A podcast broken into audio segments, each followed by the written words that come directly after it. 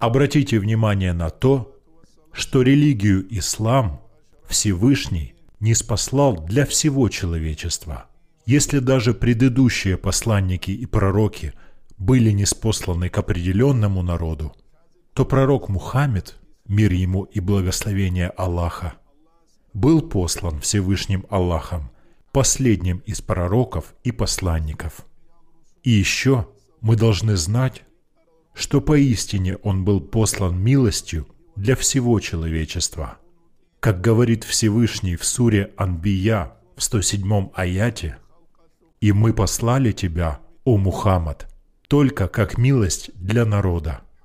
Мы должны знать, что когда говорят «милость для народа», там подразумевается милость для всего народа, милость для джиннов и милость даже для неодушевленных творений. Из истории мы знаем, какая была любовь у деревьев и так далее к пророку, мир ему и благословение Аллаха. В сборнике хадисов имама Аль-Бухари передается от Джабир ибн Абдуллаха, да будет доволен Аллах им и его отцом. Произнося проповедь, пророк, мир ему и благословение Аллаха, обычно стоял возле одного пня. И когда для него был установлен новый минбар, мы услышали исходящий от пня звук, похожий на голос стельных верблюдец.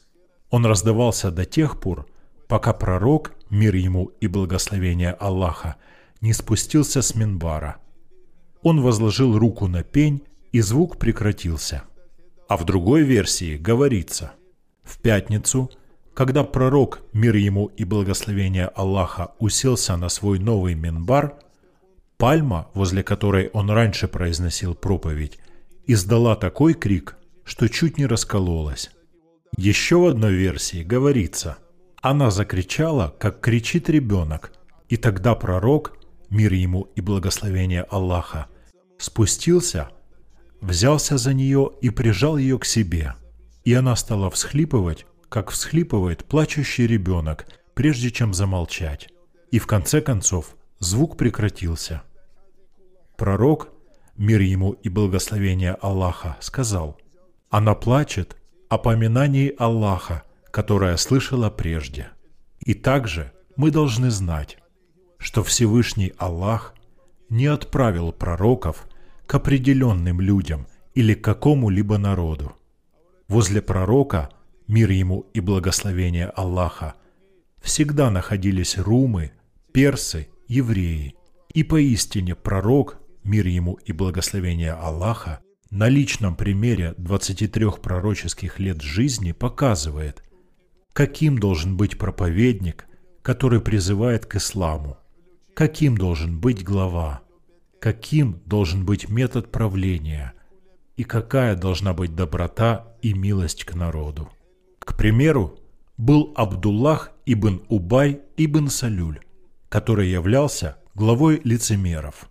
Его сын слышит, как пророк, мир ему и благословение Аллаха, повелевает убить его отца из-за того, что тот бесчинствовал. Его сын подходит к пророку, мир ему и благословение Аллаха, и говорит, «О пророк Аллаха, если ты повелеваешь кому-нибудь убийство моего отца, то поручи это мне. Я боюсь, что если его убьет кто-то другой, то мое отношение к сподвижникам изменится. Пророк, мир ему и благословение Аллаха, сказал, что мы проявим к нему милосердие, дабы не дать людям возможность сказать, что пророк, мир ему и благословение Аллаха, начал убивать своих сподвижников. Мы также должны знать, что пророк, мир ему и благословение Аллаха, научил нас этике и научил выстраивать взаимоотношения с людьми и не нарушать чьих-либо прав, будь это люди или джинны. Научил быть справедливыми к животным и даже к неодушевленным творениям. В религии ислам почитание или непочитание кого-либо не связано с его именем – его происхождением, его должностью или имуществом. Единственное, что возвышает человека в его религии, – это его богобоязненность. Аллах в священном Коране в суре Худжурат в 13 аяте говорит «О люди! Мы сотворили вас равными от одного мужчины и одной женщины, Адама и Хаввы, и, размножив вас, сделали многими народами и разными племенами, чтобы вы узнавали друг друга и сотрудничали друг с другом. Поистине перед Аллахом самый достойный и почтенный из вас на этом и на том свете наиболее богобоязненный. Поистине Аллах объемлет все сущее своим знанием. Он сведущ, и от него ничто не скроется. Поэтому религия ислам является всеохватывающей. Ислам приводит нас к соблюдению этики во всем. Например, как мусульманин должен обращаться к другому мусульманину. Под словом «мусульманин» подразумевается сосед-мусульманин, родственник-мусульманин, все. Также ислам учит нас, как мусульманин должен относиться к иноверцу. В хадисе, в котором объясняется отношение к мусульманину, сказано «Мусульманин – муслим». Тот, от чего языка и рук находятся в безопасности, салима, другие мусульмане, а переселенец – мухаджир, тот, кто оставил хаджара, то, что запретил Аллах. Абу Муса, да будет доволен им Аллах, передает. Я спросил, «О посланник Аллаха, кто из мусульман лучший?» Он ответил, «Тот, от чьего языка и рук находятся в безопасности другие мусульмане». Этот хадис – приводят имам Муслим и Бухари. Ислам также учит тому, как мы должны относиться к немусульманам. Мы не должны считать, что если человек не является мусульманином, то можно относиться к нему плохо. Один из почтенных людей говорил, «В судный день держать ответ перед мусульманином будет легче, чем перед неверующим, который не воюет с нами». И насчет этого приводится хадис, переданный Абу Даудом.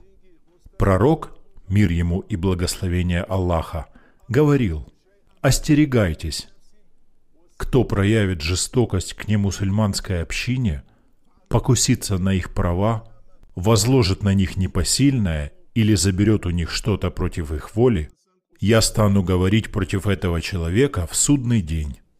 Этот хадис является одним из самых значимых. Разве является легким будущий спрос за немусульманина? Конечно же нет. Также мы должны знать, что наш нрав является призывающим людей в ислам. Если у мусульманина благой нрав, то его благой нрав будет призывать и остальных к исламу. А если же наоборот, нрав будет плохой – то этот нрав отдаляет людей от ислама. Как рассказывает один верующий, он хотел жениться на немусульманке и сказал ей, «Прочитай эти книги, а я по возвращению летом хочу жениться на тебе после принятия тобой ислама». Прочитав эти книги, она отвергла его предложение, объясняя это тем, что его поведение не соответствует тому, что написано в этих книгах. Это то, что мы должны наблюдать в себе на сегодняшний день. И мы должны быть примером для остальных. Если мы покажем благой нрав, то другие люди тоже непременно последуют за нами. Допустим, мы говорим о законах ислама и не соблюдаем сами же этих законов. Мы говорим о чистоте ислама – и сами же не соблюдаем эту чистоту. Мы говорим о снисхождении и сами не показываем это. Мы говорим о честном выполнении договора и сами становимся причиной его расторжения. Если общаться с людьми в таком формате, каково будет их желание прийти в ислам? И наш пример подобен картинкам из книги «Открытие Америки», которые профессор-историк Шауки Абу Халиль добавил в свою книгу Ат-Тасамухуль Ислами. Когда испанцы отправились в Америку, они начали притеснять индейцев. И во время убийства одного индейца тот спрашивает у одного попа, который встал перед ним, «Что ты делаешь?» Находящийся рядом с вооруженным испанцем поп отвечает, «Я отправлю тебя в рай». Индейец спрашивает у попа, «В раю, в который ты меня хочешь отправить, обитают испанцы?» Поп отвечает, «Да, обитают». Индеец говорит, «Вы и здесь убиваете меня, и там меня будете убивать. И какой толк мне от вашего рая?» Вот то же самое нам скажут, если мы станем притеснять их или обходиться с ними плохо. Нужно подавать всегда хороший пример. Спросите почему? Чтобы мы не являлись причиной их отдаления от ислама. Наша религия ислам является религией милости, которую Всевышний Аллах отправил ко всем народам. Из-за того, что мы не показываем хороший пример, она становится смутой, в первую очередь, для самих мусульман. Например, если во время коронавируса кто-то владеет лекарствами от него и не дает их больным, Всевышний погубит этих людей этой же болезнью. Если бы они в действительности были разумными людьми, то отдали бы эти лекарства больным и исцелили бы их, чтобы те не заразили остальных и их самих. Не эта ли миссия была у пророков, посланников, имамов, шейхов, и не должны ли мы следовать за ними – в исламе нет такого, чтобы ненавидеть человека, будь он мусульманином или не мусульманином, из-за его происхождения. А надо ненавидеть его плохие качества, ведь его и нас создал Всевышний. Нам не разрешается говорить ему «Эй, косой, хромой, кривоногий, какой-то такой, какой-то сякой». Ты скажи, это Всевышний создал нас такими. Ты порицаешь меня или Всевышнего? Мы обязаны ненавидеть плохие качества и работать над ними. Но ни в коем случае не разрешается ненавидеть личность человека. Если мусульманин возненавидит человека из-за его происхождения, может ли он принять ислам – обучив его свидетельствованию, шахаду. Подарят ли ему райских гурий и дворцы, если он покажет такое безнравственное поведение? Нет. Поэтому ислам не является религией зависти и зла, а на самом деле ислам является религией мира и добра. И мы – свидетели того, что ислам является и внутренне, и внешне желающим добра всем созданиям. И это то, что мы должны понять. Религия ислам была неспослана всем народам. Пусть Всевышний Аллах сделает нас знающими ценность нашей религии. Хвала Всевышнему, Господу миров –